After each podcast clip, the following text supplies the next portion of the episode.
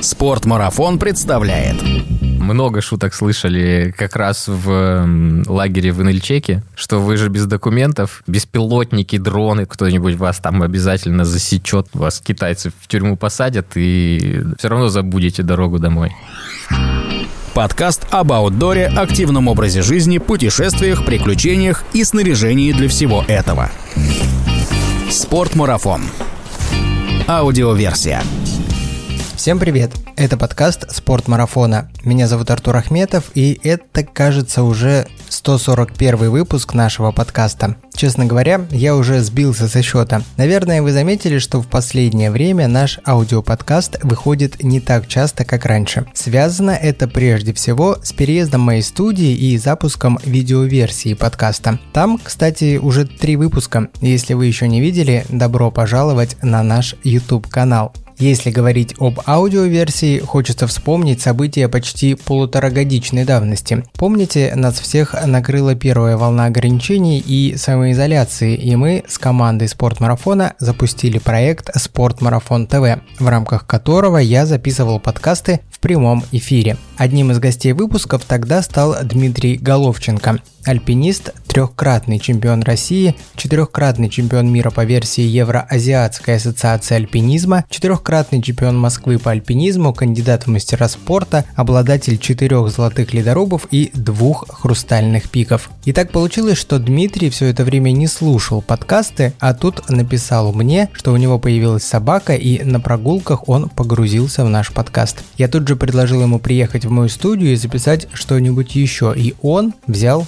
да и приехал. Мы долго перебирали возможные темы для разговора и примерно на втором часу определились. Сегодня говорим о Киргизии. Хорошая тема, я согласен. Конечно, по роду деятельности Дмитрия мы больше поговорим про альпинизм, но также останется время, чтобы поговорить о том, как отдохнуть после восхождения или просто приехав в Киргизию не за горами. Это был довольно интересный разговор, и я надеюсь, что и вам наш экспромт придется по душе. Спортмарафон.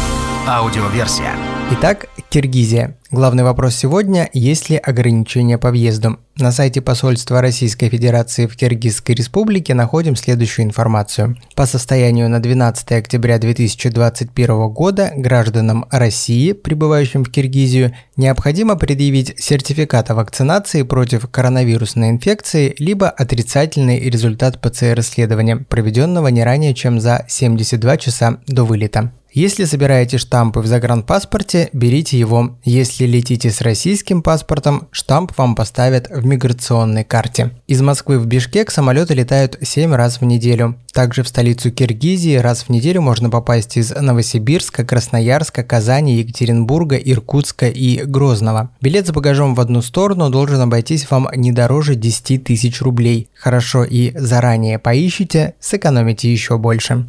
Что делать в Киргизии, если не идти в горы? А стоит ли вообще рассматривать Киргизию в качестве места для не очень активного отдыха? Мне сложно, у меня нет никакой статистики, но, на мой взгляд, это вот там страна номер три. То есть Китай гораздо меньше, мне кажется, посещается, если считать северную стену Эвереста, которая может, наверное, суммарно всех переплюнуть. Но Киргизия, да, достаточно популярное направление. И среди азиатских стран это там сразу после Непала и Пакистана, куда ездят европейцы, куда ездят американцы. То есть многие, кого я знаю, американские альпинисты, ну, собственно, вот все, кого я знаю прям персонально, они все были в Киргизии хотя бы раз. Европейцы тоже. В принципе, Киргизия очень много делает для того, чтобы туда приглашать разных уровней, там и альпинистов, и всяких пляжников, назовем их так.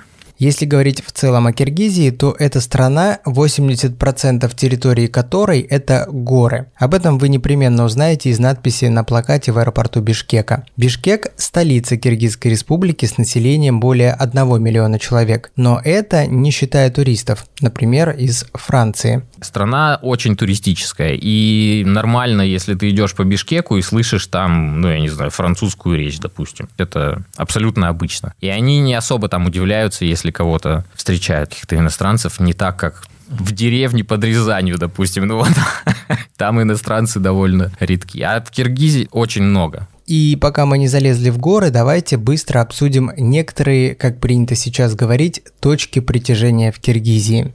Озеро Иссыкуль. местное, по сути, черноморское побережье. Иссыкуль в переводе с киргизского означает «горячее озеро». Это самое большое озеро в Киргизии, оно входит в 30 крупнейших по площади озер мира и на седьмом месте в списке самых глубоких озер. Средняя глубина озера составляет 278 метров, наибольшая же глубина почти в 2,5 раза больше и равняется по одним данным 702 метрам, по другим данным 668 метрам. Расположено озеро в северо-восточной части республики на высоте 1608 метров над уровнем моря. Озеро назвали горячим из-за того, что оно не покрывается льдом круглый год. Происходит это из-за довольно мягких зим в котловине, в которой находится Иссыкуль, из-за запасов тепла в огромной толще воды и из-за солености самого озера очень интересный природный объект, потому что у тебя со всех сторон горы и в центре здоровенное озеро. То есть оно реально очень большое. Его там вдоль него едешь несколько часов на машине, у тебя все время этот Иссыкуль. Протяженность Иссыкуля с запада на восток равна 182 километрам, с юга на север – 58 километрам. Одним из наиболее удобных городов для отдыха на озере Дмитрий считает город Каракол. Э, Каракол – это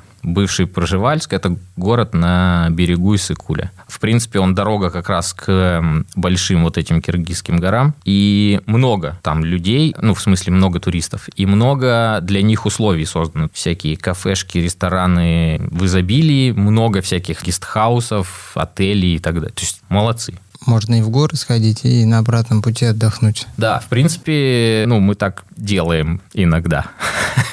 Ну, несколько раз вот из этих четырех мы действительно на обратном пути специально заезжали на Иссыкуль, купались. Приятно просто после гор водичку. Если простой отдых на озере вам не совсем по душе, то для более активного времяпрепровождения можно выбрать велосипед. Киргизия очень интересная страна для путешествий. Допустим, велотуризм в Киргизии достаточно популярен. Ну, у меня есть там знакомые знакомых, которые там ездили, и есть, ну, был уже известный альпинист американский Кайл Демстер. Он, у него есть классное кино, как он путешествует по Киргизии на велосипеде, абсолютно не зная русского языка. Ну, то есть реально это там прикольно. У него там путешествие на месяц классное кино. Кайл Демстер совершил соло-поездку на велосипеде по территории Кыргызстана летом 2011 года. За два месяца он проехал около 1200 километров и сделал несколько восхождеений в альпийском стиле. Все свое путешествие он снимал на камеру, что вылилось в итоге в потрясающие 25 минут фильма. В оригинале фильм называется The Road from Caracol, в переводе «Дорога из Каракола». Уверен, вы без труда найдете его в интернете. Фильм действительно крутой, его стоит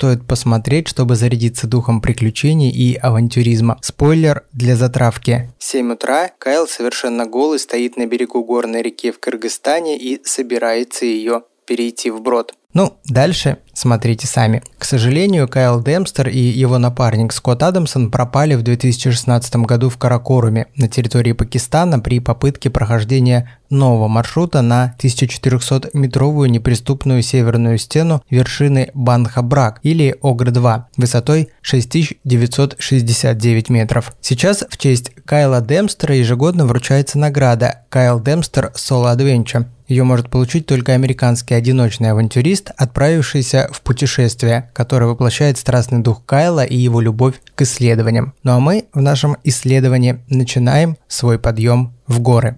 Горы Киргизии. Территория Киргизии расположена в пределах двух горных систем. Северо-восточная ее часть лежит в пределах Тиньшаня, юго-западная в пределах Памира-Алая. Вся территория республики лежит выше 394 метров над уровнем моря. Средняя же высота над уровнем моря составляет 2750 метров. Наивысшей точкой страны, о которой подробно мы поговорим чуть позже, является Пик Победы. Он же самый северный семитысячник на Земле. Его высота 7439 метров. На востоке главные хребты Тяньшаня сближаются в районе Меридиального хребта, создавая мощный горный узел. Национальный парк Ала-Арча. Самым близким к столице республики горным районом является национальный парк Ала-Арча. Ала-Арча – известное место, интересный очень район. Его основная прелесть то, что он очень доступен. Прилетаешь в аэропорт, и в 40 километрах от аэропорта у тебя уже горы. То есть реально очень близко, такие домашние горы. Естественно, они там на слуху, и там вот сейчас была школа гидов. Многие наши друзья и знакомые много раз там были. Аларча в переводе на русский язык означает «пестрый можжевельник». И можжевельника здесь действительно много – 519 гектаров, почти четверть всей территории парке проложены дороги и тропы, наиболее часто посещается туристами ледник и водопад Аксай. В ущелье проложено около 150 маршрутов. Есть стены высотой до 1100 метров и круглогодичные альпинистские базы. Для начинающего туриста Алла Арча самое то, но нашему искушенному гостю подавай что-нибудь посерьезнее. Они чем-то, мне кажется, похожи на Кавказ, на наш, поэтому для нас, когда вот мы приезжали в Киргизию, конечно, мы искали ну, чего-то уже там сильно отличающегося от Кавказа, и это Тиньшань. Тиньшань находится на юге, и практически вдоль всей границы с Китаем, Киргизия граничит с Китаем, Таджикистаном и Узбекистаном, и Казахстаном на севере. Ну вот э, вся граница с Китаем практически это Тиньшань. Из-за того, что там была когда-то советская граница, там многие районы ну, довольно мало исхожены. И поэтому там вот еще есть место для творчества. Горный хребет, как шалто, и гора Кызыласкер. Первый раз, когда мы поехали в Киргизию, как раз мы поехали э, хребет западный, как Шалто, ну, это часть Тиньшаня все. Так, территориально это в центре Киргизии, это от Иссыкуля строго на юг, потому что сейчас мы были в районе Южного Инельчека, и это от Иссыкуля строго на восток, это прям самая восточная часть Киргизии. А западный, как Шалто, он пониже, но там есть эм, уже довольно известные теперь горы, Название хребта протяженностью более 400 километров происходит от киргизского Какшал – Грозные горы. Одним из наиболее популярных районов является западный Какшалто и его пик Кызыласкер высотой 5842 метра. В советское время ее, естественно, сходили наши советские альпинисты, но ее заново переоткрыли европейцы, которые ее увидели там с юга. Оказалось, что она с китайской стороны выглядит очень хорошо. И маршрутов долго не было. Потом Одинцов с командой сходили. Классный маршрут. И, собственно, стал развиваться район. Туда много стали приезжать. Одной из главных отличительных черт района как Шалто является относительная неисхоженность здешних мест. Район границы с Китаем долгое время оставался закрытым для восхождений, поэтому здесь легко найти первопроходы на любой вкус и цвет. Но, несмотря на название «Грозные горы», пейзаж тут, по мнению Дмитрия, производит неизгладимое впечатление. Ну вот район Кызыласкера, на мой взгляд, самый такой приятный в плане окружающей обстановки, что ли. Выглядит очень прикольно. Есть э, два горных хребта, между ними долина. Течет река почему-то нет совсем деревьев. Как бы не такая высота, чтобы деревьев не было, но их там нет. Поэтому вся долина, она видна. То есть у тебя в одну сторону Баркалдой, в другую сторону вот этот вот западный как Шалто и такая плоская долина, по которой неспешно течет река, она потом утечет в Китай. Ну и есть там какие-то локальные такие небольшие озерца. Сама вот эта вот картина просто очень приятная. Там нет каких-то холодных ветров, там, ну то есть все вот как-то так. Травка, камешки, какие-то озерца, речка. И впереди перед тобой вот вся панорама открыта, потому что горы вот с одной стороны, горы там с другой стороны, а влево-вправо это такая длинная-длинная долина, практически без сильного перепада. Как-то я с первого раза был покорен, и мы возвращались туда еще. В очередной раз понял, что мне ну, безумно нравится. Ровная, красивая долина, и это, ну не знаю, это просто необычно, наверное, и поэтому очень так впечатляет. И на этом этапе предлагаю уже перейти к обсуждению самых популярных в Киргизии маршрутов в горы и, собственно, главным вершинам республики. Пик Хантенгри Самый популярный маршрут в Киргизии – это восхождение на Хантенгри. Это семитысячник. Его когда-то измерили, он получился 6995, а потом по политическим ли соображениям или по какой причине ему добавили еще 15 метров. Сейчас его высота считается 7010 метров, и он входит в программу «Снежного барса». За ним приезжают множество людей, и большинство восходителей сейчас на Хантенгри – это коммерческие группы. Хоть они самые высокие, но при этом самый популярный пик Хан-Тенгри расположен на границе трех государств – Киргизии, Казахстана и Китая. Повелитель неба, а именно так с тюркского переводится Хан-Тенгри, подрос на 15 метров за счет того, что надел на свою вершину снежную шапку. Первое измерение, показавшее высоту 6995 метров, производилось по уровню скал. Несмотря на внушительную высоту 7010 метров, на Хантенгри почти всегда многолюдно. Основное восхождение по-моему, 5А, наверное, оно категории трудности, но так как оно коммерческое, то ну, абсолютно разного люди уровня приезжают. Естественно, никто там книжку альпиниста не спрашивает. Ну, и много приезжает иностранцев именно вот э, за этим. И россиян, на самом деле. То есть россияне тоже, э, ну, многие ходят вот в качестве там с коммерческими группами. О своей многолюдности гора обязана не только высотой выше 7 тысяч метров, но и отличным внешним видом. Хантенгри очень красивая гора. Очень ровная пирамида. Прям четкие такие грани, классно выглядит. И хочется в коллекции иметь такую вершину. Я думаю, поэтому настолько она популярна, потому что сама форма, и там я читал, что многие там, именитые альпинисты считают, что это самая красивая гора. Насчет самой красивой, наверное, нет, но одна из самых красивых это точно. Наиболее популярные маршруты на Хантенгри и на Пик Победы начинаются в высокогорном лагере Южный Инельчек, расположенном на одноименном леднике в самом сердце северного Тяньшаня. Я читал историю, что когда-то он назывался Международный альпинистский лагерь. В советское время валюты не было у, у советских людей.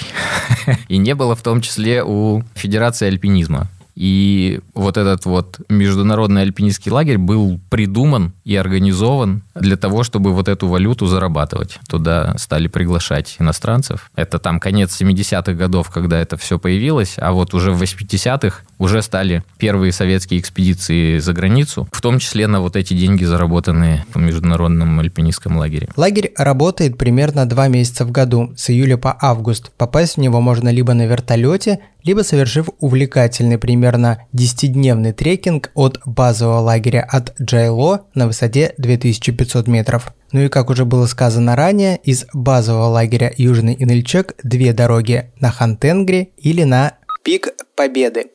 Вторая известнейшая вершина – это Пик Победы. Когда-то Пик Победы был более популярный, чем Хантенгри, потому что Хантенгри был меньше 7 тысяч, и он чуть меньше интересовал людей. Поэтому пик победы это самый северный долго считался семитысячник. Сейчас, мне кажется, что хан посевернее чуть-чуть. Ну, как-то все равно говорят про победу обычно. Суровая большая гора, вообще она там доминирует в районе. Это просто стена, которая отделяет Киргизию от Китая. Ну, она настолько здоровая, что климат абсолютно разный. С одной стороны, вот в Китае и в Киргизии, просто потому что вот стоит вот этот здоровенный забор. Здоровенный забор имеет высоту 7439 метров и какое-то время современный хан Тенгри играл его роль. Дело в том, что русский географ и путешественник Петр Петрович Семенов-Тяньшанский в 1856-57 годах в поисках, собственно, истинного, известного с древних времен хан Тенгри, был ослеплен красотой и правильной формой нынешнего хан Тенгри и ошибочно присвоил ей ее нынешнее название. Но на самом деле эту гору местные киргизы знают как Канто, а казахи как Кантао. Переводе «кровавая гора» из-за красного цвета розового мрамора при закате солнца. Истинный же хан Тенгри был обнаружен только в 1943 году советскими топографами, и по этому случаю его назвали «Пиком Победы».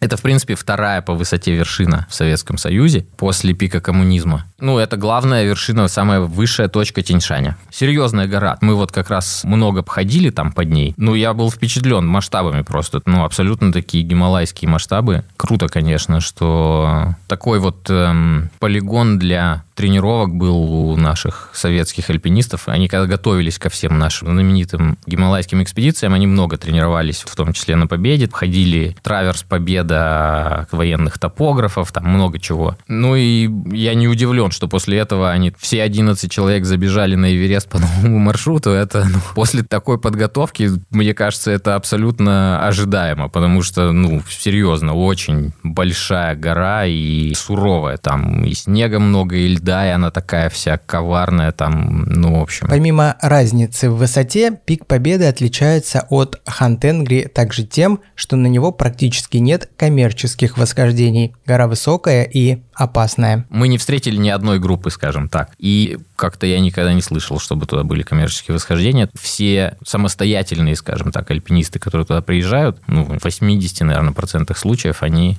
идут как раз на пик Победы. Пик Победы, ну, реально статусная такая гора. Долго по статистике была чуть ли не самой опасной вершиной. И, в принципе, до сих пор, к сожалению, там регулярно собирает дань вот и наш гость в ходе своего восхождения в Киргизии в этом году пооблизывался на пик Победы, но взойти на него так и не решился. Мы были в этом районе, мы ходили на третью по высоте вершину, Называется пик военных топографов. Там сходили на него новый маршрут. Он стоит прямо рядом с пиком Победы, поэтому мы много раз под пиком Победы прошли, и все время мы ее видели, пока поднимались, пока спускались. В общем, она все время была у нас на виду, и это действительно, ну, как бы главная вообще вершина. И она, правда, доминирует над всеми, несмотря на то, что, ну, там много вершин близко к семи. Ну, и есть Хантенгри, который большой и топографов там почти 7 тысяч. Но с победой, конечно, не сравнится. Такая махина там стоит. Пик военных топографов. Пик военных топографов – третья по высоте вершина центрального Тяньшаня. Ее высота – 6873 метра. Гору можно назвать застенчивой. Ее не видно с популярных троп и базовых лагерей Южного Инельчека, и даже с борта вертолета, совершающего регулярные рейсы. Панораму пика можно увидеть только со склонов пиков Хантенгри и Победы с высот более 5000 метров. Команда в составе Дмитрия Головченко, Сергея Нилова и Дмитрия Григорьева совершила первопроход по южной стене в августе этого года. Почему решили идти? Как-то я пытался вспомнить, где я нашел эту информацию, но не вспомнил.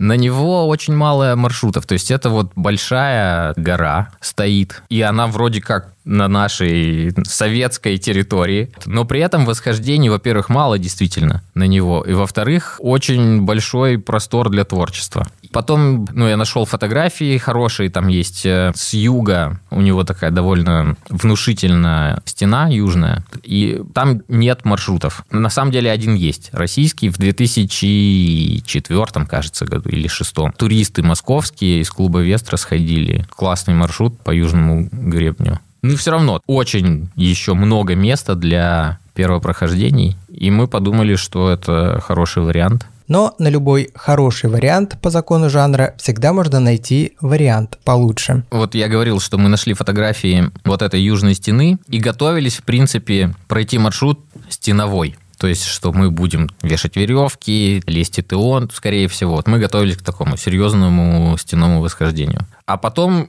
чтобы подойти к этой южной стене, нужно подняться на перевал и спуститься уже на юг на китайскую территорию. Мы спустились на ледник, ледник Чонтерен, и с него увидели, что есть хорошая, очень логичная линия, которая выводит прямо на вершину. И такой логичный, достаточно простой. То есть мы оценили как 5B категория трудности, даже не 6А, тем более не 6B. Достаточно простой, много снежно-ледовых участков, буквально немножко там скальных. В современных условиях снежно-ледовые маршруты, они ну, все достаточно простые, потому что современные ледовые инструменты, кошки, они позволяют довольно легко их проходить. По признанию Дмитрия, скорее всего, это будет первый маршрут команды Головченко-Нилов, который может повторить еще кто-то. В отличие от предыдущих, он не слишком сложный, но при этом достаточно интересный. Там большой перепад очень. Мы поэтому не сильно быстро его пролезли. Там плюс у нас э, несколько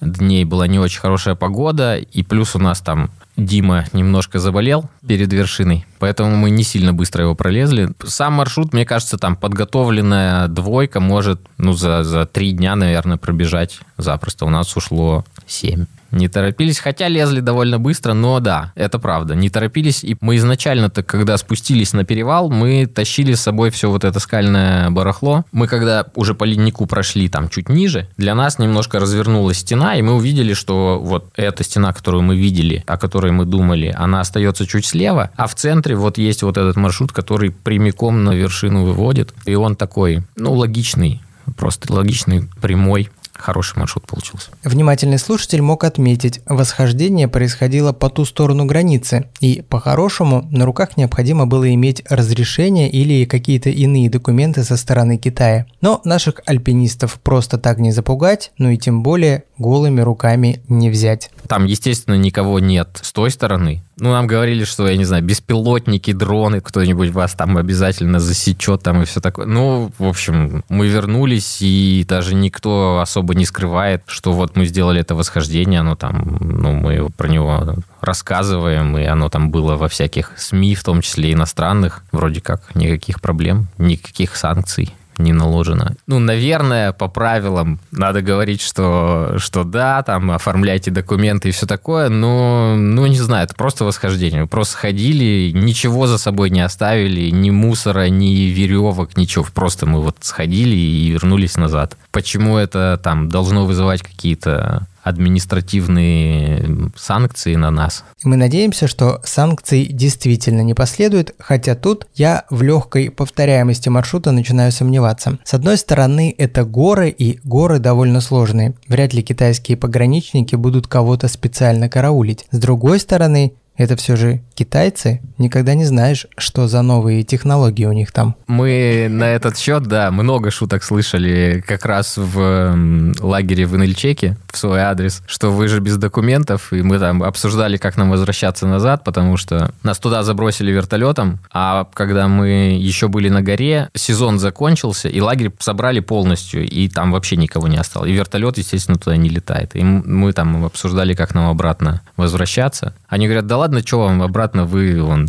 вас китайцы в тюрьму посадят, и все равно забудете дорогу домой. Ну, не знаю, у нас уже был опыт, когда мы в Китае делали восхождение, и это было уже 2014 год, и с тех пор тоже у всех все хорошо. Ну и, конечно, любой первопроход на том уровне, на котором его совершила тройка Нилов, Головченко, Григорьев, должен закончиться описанием этого маршрута и присвоением ему имени. Маршрут Назвали экспромт, потому что мы его не планировали. Он сам родился практически в процессе восхождения. То есть, э, да, у нас был один маршрут, к которому мы готовились там и его как-то тоже там вынашивали это, а потом пришли к маршруту и оказалось, что мы лезем совершенно другой, поэтому да, это, это чистый экспромт. Итак, круг замкнулся. Я начал этот подкаст с упоминания экспромта и закончим мы его тоже на экспромте. Если вам интересна тема Киргизии, то частично о ней мы говорили в подкасте «Альпинизм в Тиньшане» с Кириллом Белоцерковским и в выпуске «Зачем девушкам соло-походы» с Надеждой Кущевой. Ссылки на эти подкасты оставлю в описании, а вам Спасибо, что дослушали до этого момента. Вашим виртуальным гидом по Киргизии сегодня был Артур Ахметов. Увидимся в горах. Спортмарафон. Аудиоверсия. Подкаст об аутдоре, активном образе жизни, путешествиях, приключениях и снаряжении для всего этого.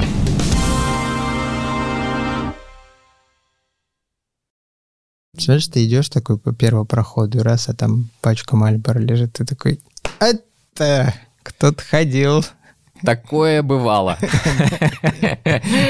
Такое бывало. Ну, у нас, к счастью, нет, но в целом, да, бывает наоборот. Бывает, что особенно там на первых этапах, когда ты это называется там спортивное совершенствование, когда ты начинающий альпинист, э, там как раз нужно ходить по маршрутам пройденным, потому mm-hmm. что, э, ну, если ты в рамках системы, потому мы сейчас об этом говорим, там все, кто не в рамках системы, у них свои, наверное, своя мотивация, но в рамках системы ты должен эм, чтобы повышать свой уровень, у тебя есть требования разрядные.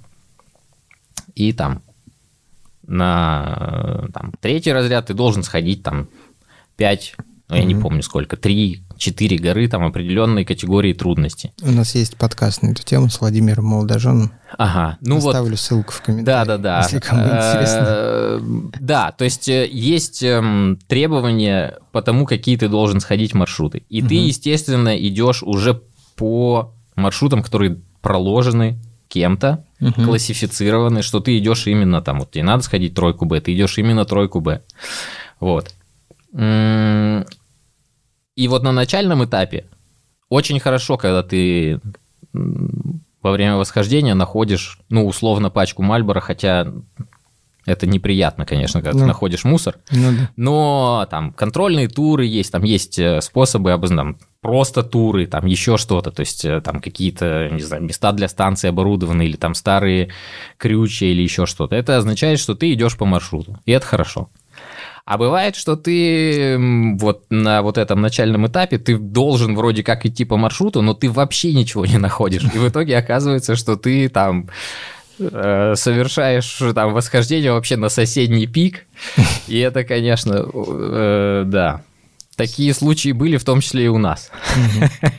Прикольно. Вот. Ну да, там какое-нибудь облако опустилось, ты там по описанию. Обычное описание, знаешь, они начинаются там вот э, там, справа большая скала, и там слева трещина. Вот, типа, начало маршрута. Ну, подходишь, ну, вот большая скала, вот трещина, полез.